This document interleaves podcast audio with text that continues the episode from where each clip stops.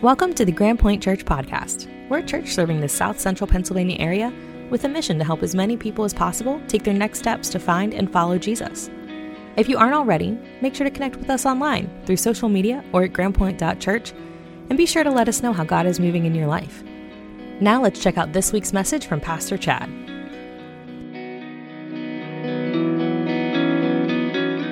Man, isn't it great to be a part of the Grand Point family? Don't you love being here on Sunday morning or worshiping with us online? Welcome to our online community. You know, I don't know about you, but I was just sitting there just contemplating on how blessed we are to be able to worship together, to be able to call this family. And I just want to this morning share with you a couple things that are going on kind of in our church family and what's coming up. Last night, I got a text in the middle of the night from our youth pastor, Mark Hetzler. And anytime you get a text from your youth pastor in the middle of the night, you realize something's not right, because usually they're sleeping by 3 in the morning. And so I got this text from Mark Hetzler, and he had actually been taken to the hospital last night, and they were running some tests and just got a text before we had our service this morning. They actually found a couple of blood clots in his lung. And so he's going to be in the hospital, at least for the rest of today, while they figure out what's going on. The doctors are upbeat. They're telling him everything's going to be okay. But I know for a young family, it's always nervous when you face these kind of things. So I just want to take a second this morning and pray for Mark and Sophia. Mark and Sophia, if you're watching at the hospital, know that we here are united, praying for you, rooting for you, and just what God's best for you. So would you just join me in prayer this morning as we pray for Mark and Sophia? Father, we thank you so much for Mark and Sophia. Lord, we thank you for what they add to our family. Lord, we thank you for how they've impacted already in their time here. And Lord, I pray that you would give them strength, give them peace, give the doctors wisdom as they walk through their day today. Lord, I pray that we as a church family would be encouraging to them, that we would continue to uphold them in our prayers. And I pray that through this, they would be able to make much of you wherever they are. Lord, we thank you for them, and we pray your blessing upon them. And we ask it all in your son's name. Amen. Hey, thank you for joining me in praying for them this morning. And I would encourage you, remember them in your prayers today as God brings them to your mind as you walk through your day. A couple other things that have gone on around here that are pretty exciting.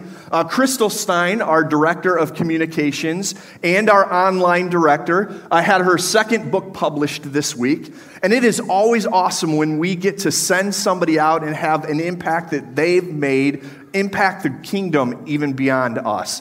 And so, Crystal, if you're watching, if you're online, put a note congratulating Crystal in the notes, and I know she will appreciate that. And then also next week, we're going to be having what we call our Vision Weekend. And if you've been around here long, you know our Vision Weekend is when we begin to focus on what is God going to do in our church next. If you follow us or you've been here any length of time, you know we have a 12/24 vision. And that vision really is being lived out daily by each one of us as we collectively seek to accomplish some things. Several years ago, we launched our Shippensburg campus out of our 12/24 plan. And now in another community, we get to see the hope of the gospel lived out in the Shippensburg area. And that community of faith is growing and doing incredible things, making a difference in the community there. A couple years ago, we adopted 7 pastors in India. And we call them our pastors because we literally cover their salary and enable them to devote their entire life to making a kingdom difference in Malda, India. And even through this time, we're getting stories of families that are coming to Christ and baptisms that are taking place because people want to take the next steps on their journey. We've been able to help a church in our community, Overflow Community Church, make a difference on the other side of town. And next week, we're going to be talking about what those next steps are, talking a little bit, hopefully, about our Greencastle campus and how we're excited about what God's going to do in that community as we walk forward. So all that to say this, you will not want to miss next week. Whether it's Saturday night, Sunday morning, just make sure you're here or at the Shippensburg campus, and we would love to talk about what God is continuing to do as we seek to take our next steps as a church to fulfill his mission in the community around us. But in the meantime, we get to talk more about the Lord's Prayer. Now, I don't know about you, but how many of you has this series impacted you in a great way? I mean, I'm that way. You know, there are some series that just kind of cut to the core of who we are. You know, they challenge us in what we believe or how we look at God or how we interact in our daily lives with accomplishing His purpose. Ultimately, this series has set the stage for us to understand how to live in such a way that our prayers and our lives reflect God's kingdom purposes. You know, our prayers reflect who God is and how we can humble ourselves before Him in order to accomplish His purpose in this day and age. And this week, we're going to continue right on walking through this Lord's Prayer, this prayer, and this Teach Us to Pray series. And we're going to look at this phrase, and forgive us our debts as we have forgiven our debtors. You know, it's interesting because this part of the prayer begins with the word and. You know, it's a conjunction. It's tying what we've just talked about in God providing every provision we need with Him as the bread of life, tying it directly to this idea of forgiveness, both vertically before God and horizontally with man. Give us this day taught us that God provides our ultimate need in the bread of life. You know, this passage is going to teach us today that there's a direct correlation between God's forgiveness of us and our ability to forgive those who've sinned against us. You know, anytime we preach a message on forgiveness, or I hear a message on forgiveness, you know what I want to do? I want to do one of two things. I either want to check out and be like, you know what, I've heard so much on forgiveness. That's the basis of our faith. I understand it. And I want to check out, and I start making my grocery list and my to-do list for the next week. At least I do it in my head. Or if I look like I'm taking notes, I may actually do it and act like I'm taking notes. But my thing is, I tend to check out. Or I want to choke the guy who's talking. It's like, if one more person asks me to forgive or talks about forgiveness, I think I might just literally hit him when we're done. So I'm asking you, please don't do that because I don't like pain. But what I am asking you to do is do this. Don't check out. Don't check out on this message until the end. In fact, because I realize that there are some people here who, you know what, believe I'm beyond forgiveness. You know, you don't understand, Chad, what I've done in this life. You don't understand how I've lived or who I've hurt or what I've done. And you're sitting there, and in your mind, you're already beginning to say, you know what? I'm not sure I can forgive myself. And ultimately, when we begin to hear a phrase like that, what I realize is probably you also believe that God won't forgive you. And you know, I've been at that place in my life, where I just wrestle with that concept of, can God truly forgive me? There are others sitting in the room, when they hear a message on forgiveness, they begin to ask this question: can I truly forgive someone else? You know, as we go through our week, there are times where somebody offends us or somebody sins against us, and it's really easy to forgive. You know, our kids, you know, snap at us as they're walking out the door because they've got a test that day, and they're just going to be, you know, kids. And it's easy to forgive. You know, our spouse is having a rough day, and they snap at us, and it's like, okay, I can forgive that. I know you're having a rough day. It's pretty easy. But then there are times where people sin against us or sin against those we love, and it ultimately goes straight to our core. It ultimately comes to the place where, humanly speaking, it's impossible to forgive. You know, if that's you this morning, in either of those situations, I want to challenge you with this. Wait to the end to determine what your next step is. Don't decide ahead of time what you can do or what you can't do, or what God can do or can't do. Let's actually dive into His Word and look at this idea of forgive us our debts as we forgive those who we have debts with. You know, as we begin to look at this, what we've done in this entire series is we've taken a look at another passage that helps clarify what the prayer we're praying is all about. And this morning, we're going to do the same thing. In fact, we're going to be looking at Psalm 51, David's prayer to God and him pleading out his heart to God. But in order for you to understand Psalm 51, I need to give you a little backstory on why it was written. When we look at the person of David, in the New Testament, he's known as a man after God's own heart. He was the king of Israel. I mean, this was a guy who had come to the pinnacle of his career, so to speak, the pinnacle of life. He was God's spokesman to an entire nation. But something incredible happened in his life that when I read, I'm like, man, I don't know about this. Because in David's life as a king, he would regularly send people out to war.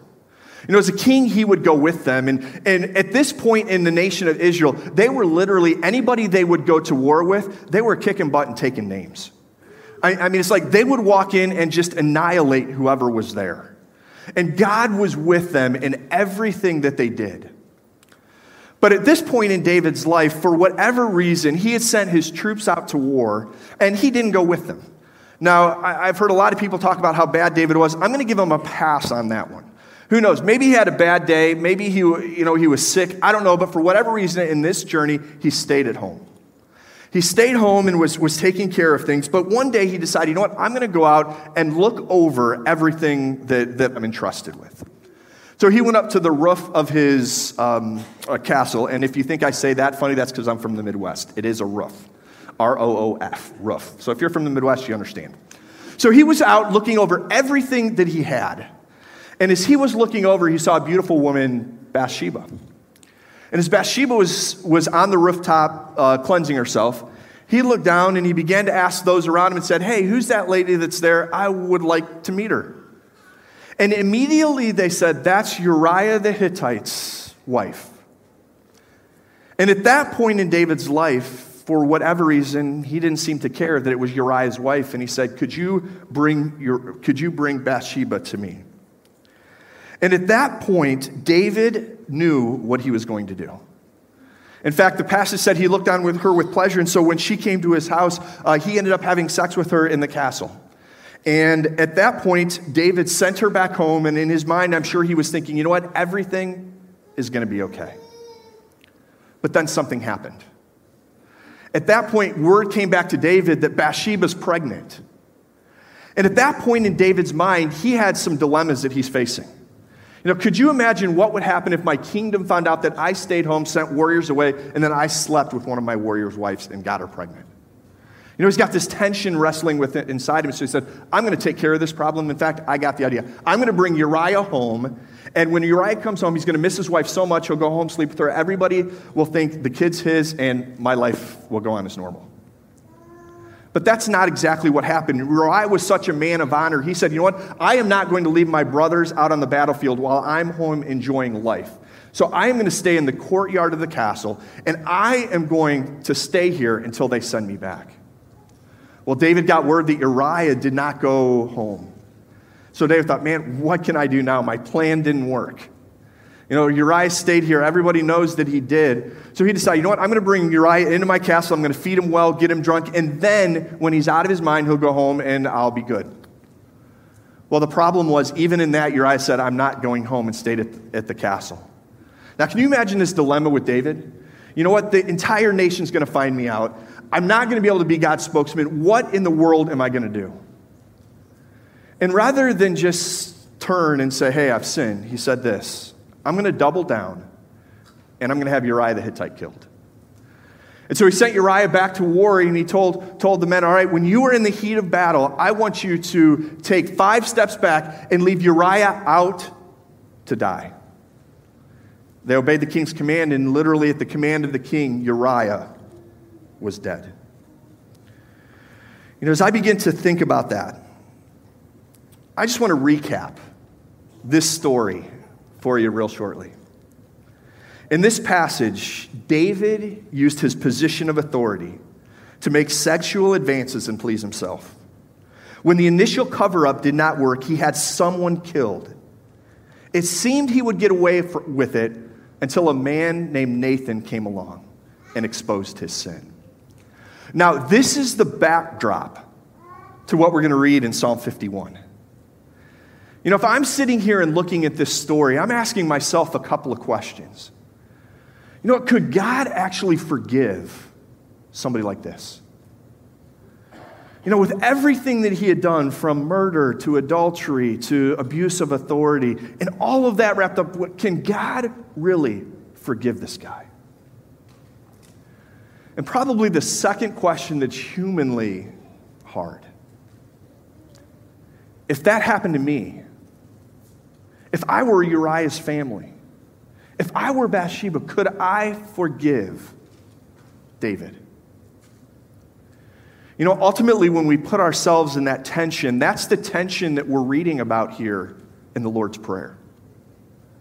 Forgive us our debts as we forgive those who have sinned against us.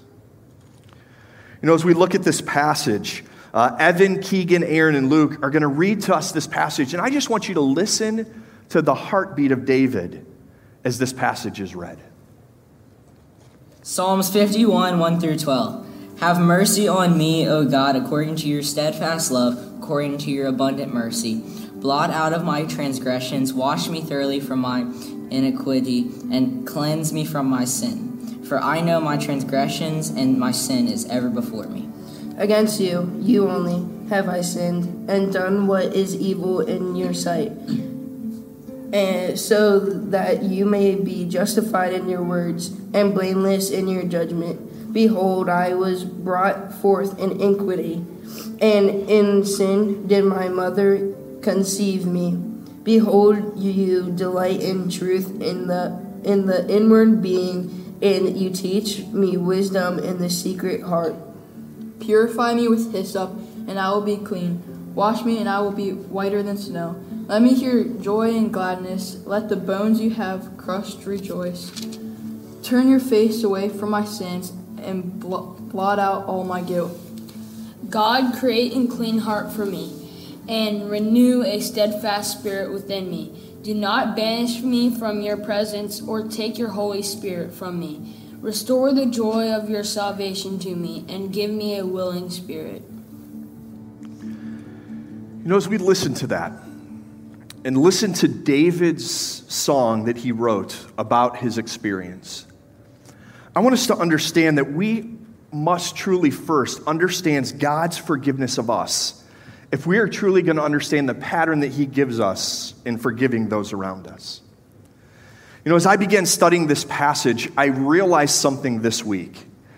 As I began reading the Lord's Prayer, this is the only point in the Lord's Prayer that he makes it extremely personal.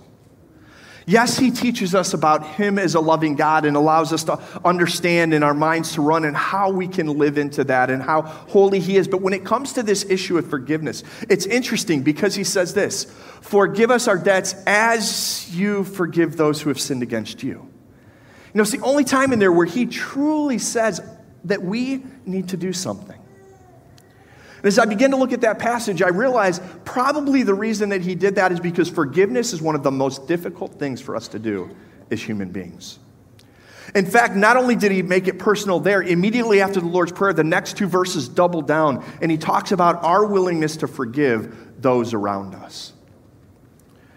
As I begin to think about that, what I realized is that each one of us needs to understand the depth of God's forgiveness in our lives in order to understand how we truly are to forgive those around us. As we look at the passage that the boys just read, what we realize is David was desiring to live a life that was free. He was desiring to live a life full of joy, but it couldn't be accomplished without true repentance and forgiveness. In fact, in verse 10 of that passage, it says, create in me a clean heart, O God, and renew a right spirit within me. You know, what I know is that when I choose to live either not being forgiven or not forgiving, the joy seems to be zapped out of me. You know, I seem to be living a life that is full of anger and frustration, and my life just does not seem full of joy. But in this passage, David says, create in me. It's the same word that's also used in the creation passage in Genesis chapter 1. It's the idea that we want God to make something new within us that we cannot make ourselves. There's nothing that we can do of ourselves to create a clean heart within us. It's something that we have to rely on somebody else to do. A clean heart is a heart that is free of guilt and penalty, despite what we have done. You know, that feeling of living free of guilt and free of regret can only be accomplished with God's redemptive process. That verse goes on to say, renew that right spirit within me. Make new again the spirit that was once in me. The spirit that is now broken, the spirit that is not there. And then in verse 12, he says this, restore to me the joy of my salvation. Restore indicates the returning of joy. Often we refer to this as a time of innocence. Lord, if you could just take me back to the time where I didn't know what this was. Man, if I could just go there, it would be better.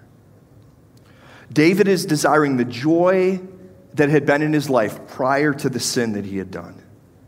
It was most felt, that joy was most felt when he was closest to God. And the joy came because of God's salvation power in his life. You know, the question we are all asking is this: how do we get what we are all longing for? How do we get to the point where we have that joy and the renewed spirit and the joy of our salvation again? I believe if we look at Psalm 51, and actually I'm going to look at it kind of in reverse, starting in verse 5, I believe we're going to see the pattern that takes place. In Psalm 51, verse 5, it says, behold, I was brought forth in iniquity, and in sin did my mother conceive me. Now, the first thing I believe we must do is understand the actual condition of our heart. You know, in this verse, when we give it a quick glance, we think, you know what, David's mother sinned and that's why he was conceived, but that's not actually what this verse is saying. It was saying, while I was in my mother's womb, I was a sinner. In other words, it was the idea is I was already sinful when my mother conceived me. If you don't believe that, I would encourage you, watch a 6-month-old baby. Anybody here have twins? We had twins growing up. Yeah, there's a couple people around that had twins. Did you guys ever play tricks on your twins? You know, did you ever try experiments with them? You know, you got two that are the same age. You just want to see if some of your hypotheses are correct. Well, I have to say, I did that to some degree. You know, you just want to see, okay, are 6-month-olds really that sinful? And so, you know what I would do? I would take one bottle and hold it up between two 6-month-old boys. You know, they ate pretty good. I mean, I show you pictures. They were pretty chunky little boys, so they weren't going to starve. But you know what would happen as soon as I held up one bottle in front of both of them? They would immediately begin fighting each other to take the bottle. And you know, if I gave it to one, you know what the other one would do? They would scream, and they would cry, and they would be like, I want the bottle now. Why does he get it when I don't? You know what we call that when they get older? Selfishness. I want what's mine. Were they going to starve? No. You know, mom had never let them miss a meal to that point. But can I tell you this? In the same way, at 6 months old, that they were selfish, I continue at 40-something, 6 years old, to be selfish at times. Can I tell you the root of sin was in us at birth? There is nothing that we could do to escape that power of sin. In fact, if you read many of the psychologists today and even read in Scripture, what we realize is the seed of sin in us at young is the fruition of our acts when we were old, no matter how bad. In fact, in Jeremiah chapter 17, verse 9, it says this, the heart is deceitful above all things and desperately wicked. Who can know it? Who can understand the wickedness of our own heart? The reality is, left unchecked, I don't know the wickedness of my own heart. You know, there was a statement that my grandfather used to say, and it was, but by the grace of God, there go I. And literally what he meant by that is, I am one step away from ruining my life with sin. And David, as he wrote this, he began at the place where he fully understood the condition of his own heart. His own heart was wicked and desperately sinful, and there was nothing he could do about it. When we look at the verse just before that, in Psalm 51, it says, so that you may be justified in your words and blameless in your judgment. You know, we must have a complete confession of our sins. This idea of justified by your words and blameless in your judgment literally is the idea that we can blame no one or there can be no blame shifting when this occurs. It's being fully exposed so that nothing is left to question but the reality that I am guilty. You know, our natural tendency is to protect ourselves, protect our reputation, protect our position. True confession cannot take place if we don't yield to the tension. You know, that tension to protect ourselves, the tension to protect reputation, the tension to protect our position. If we don't yield that away, we truly can't confess. You know, let me go back to my kids. When they were little, what was their initial response when I went in the room and asked the question, why did you hit your brother or sister? Their initial response was, they made me do it. You know, naturally human. I mean, that's what the natural, I will tell you that, I did not teach them that. That was just part of who they were, just like my parents didn't have to teach me that. But can I tell you, as we get older, we do the same thing with different words. You know, why did you say, well, they tempted me. My situation required it. You don't understand, I had to because, and we begin to do that. Whereas true confession says this, you know what, I am guilty, and there is nothing but my wicked heart that caused me to do that. When we begin to have confession that way, we truly begin to understand what we must do before God. In verse 4, it says, against you only have I sinned and done that which is evil in your sight. You know, this part of the verse almost seems counterintuitive. It almost seems kind of weird that he would say, against you only have I sinned, O God, because of the fact that when we sin, we often think that we've sinned against an individual.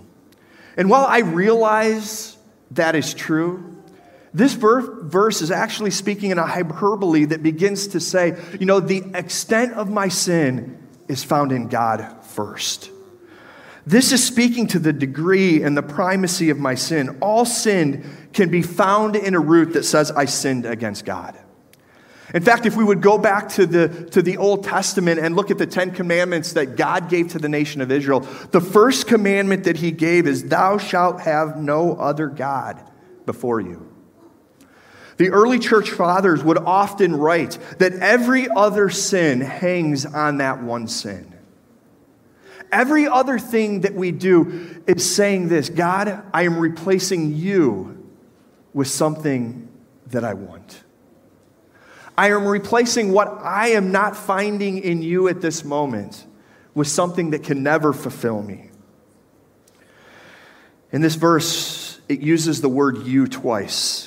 Against you, you only have I sinned. In the Hebrew language, whenever a word is used twice in a row, it signifies something. We need to pay attention. It's coming down to the idea that it shows the passion and the intensity and the emotion that David is speaking with. You know, David is literally falling on his face, pleading with God because he realized that the first part of his sin dealt with God and God alone. You know, David understood the condition of his heart. He laid open his sin and his guilt before holy God. He realized that God alone was the one who he sinned against, and he repented and turned away from what he did. And then the last thing that this passage teaches us is that forgiveness is only possible because of God's love and mercy. In the first verse in Psalms 51, it says, have mercy upon me, O God, according to your steadfast love. According to your abundant mercy, blot out my transgressions. We have to realize that God's love for us is steadfast. It's unearned and it's unconditional. You know, when we look at those two words, unearned and unconditional, it creates a tension within us. When something is unearned, it's something that I don't deserve. It's something that because of my action, because of the way I am, because of who I am, I in no way deserve God's love or mercy. But yet then he tells me that his love is unconditional. It's a promise that I can have. It's something that I am guaranteed. And so as I sit here in my sinfulness, what I understand is this. I don't deserve his love, but I can be confident because it's unconditional. And as I begin to wrestle through those tensions, it ought to cause me to live in a way that I've never lived before. Because when I get something that I don't deserve, it makes me want to live up to that. But at the same time, if I'm sitting here and I'm wrestling with the sinfulness that I have, I can realize God's love is not based on what I do, but rather his love for me. You know, David gave us a great example, a great pattern for what God's forgiveness and redemption is in our life. It's when I can come to the place where I realize that my heart is wicked and no sin is beyond me and myself. And I am willing to lay open my life and say, you know what? I know I am sinful. This is the guilt, and I am giving no excuse other than my heart is sinful. And coming to God and saying, God, I know I have sinned against you. I'm laying myself open. Will you, because of your unending mercy, because of the unearned love and your promised love, will you please now forgive me? You know, that's the pattern we see. That's the encouragement we see out of Psalm chapter 51. You know, as I begin to look at this passage, I believe there's two ways that we need to respond. I believe the first way is there are many of us who just need to fall on our face and seek God's forgiveness and repentance. Lay ourselves open. And can I tell you, no one is beyond God's forgiveness. If David could be forgiven by God, as someone who abused his authority, someone who had somebody murdered, somebody who committed adultery with another man's wife, can I tell you this? God can and is willing to forgive you. Each of us live with the reality of sin. The danger is when we begin to rationalize or excuse or just begin to live with our sin. If we want to live the reality of what David wrote, create in me a clean heart and renew a right spirit within me, restore to me the joy of my salvation, can I challenge you, don't wait any longer. Offer complete confession and complete repentance. That is where each one of us in our lives must start. Whether it's for the first time as we come to Christ, or whether it's on a daily basis because we are sinful. But the second part of this passage may be the one that's a little tougher, because it's the idea that I need to live in order to forgive those who have sinned against us.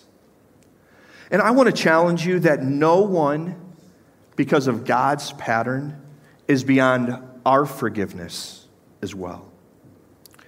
This may be the most difficult part of this Lord's Prayer to pray.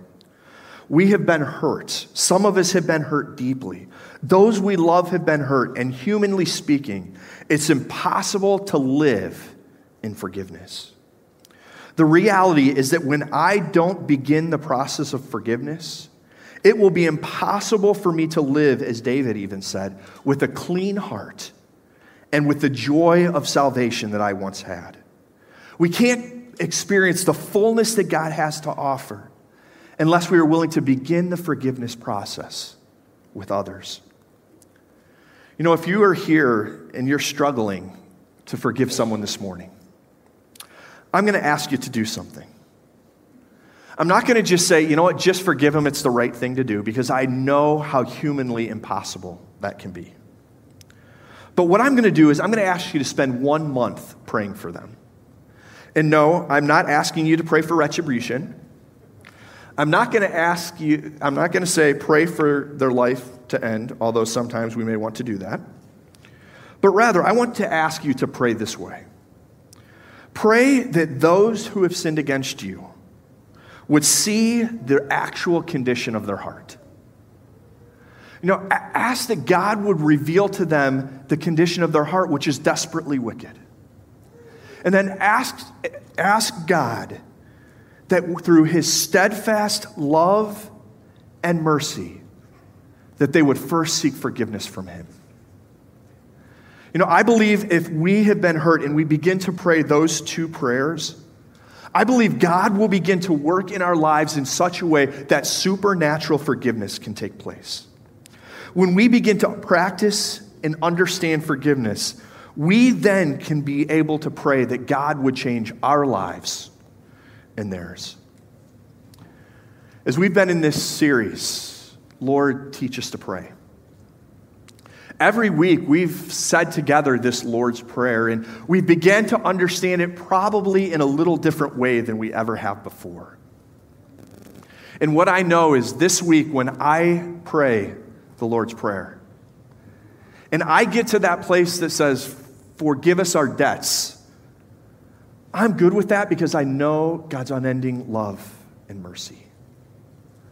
But when I have to pray, Lord, forgive me, forgive those who I've been hurt by, that's a little tougher.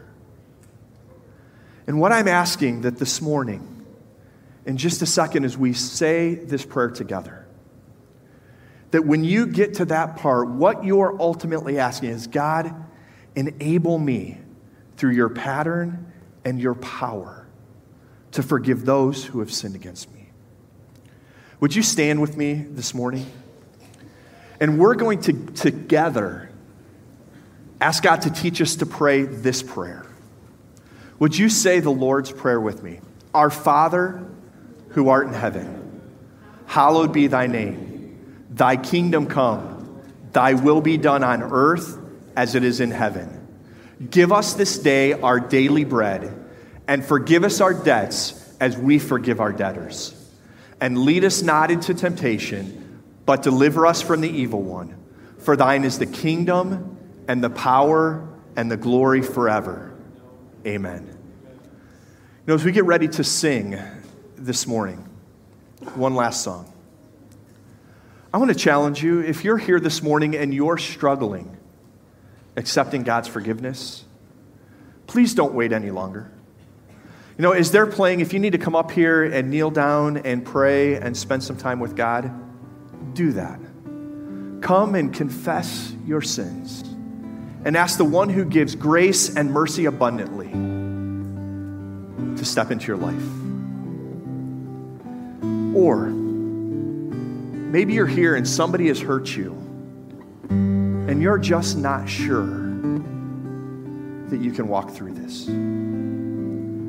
Can I challenge you, maybe for the first time, come up here and pray that God would show them their heart and that they would realize his abundant mercy and unending love in their own life. Because at that point, I believe that's where God's forgiveness of us intersects with our forgiveness of them. Father, this issue of forgiveness is one of the most difficult things, humanly speaking, to wrap our minds, our hearts, and our lives around. But I also believe that it is the one thing that can speak to the world around us of your unending love and your incredible power. Lord, I pray that as we sing this last song and as we pray, that you would reveal in us areas in our own life that we need to seek your forgiveness and areas in our life where we need to forgive those around us. And we ask it all in your Son's name. Amen. Thanks for listening, and we hope you join us for the next message in our Teach Us to Pray series. Connect with us on Facebook and Instagram at grandpoint.church, and until next time, remember that you belong here.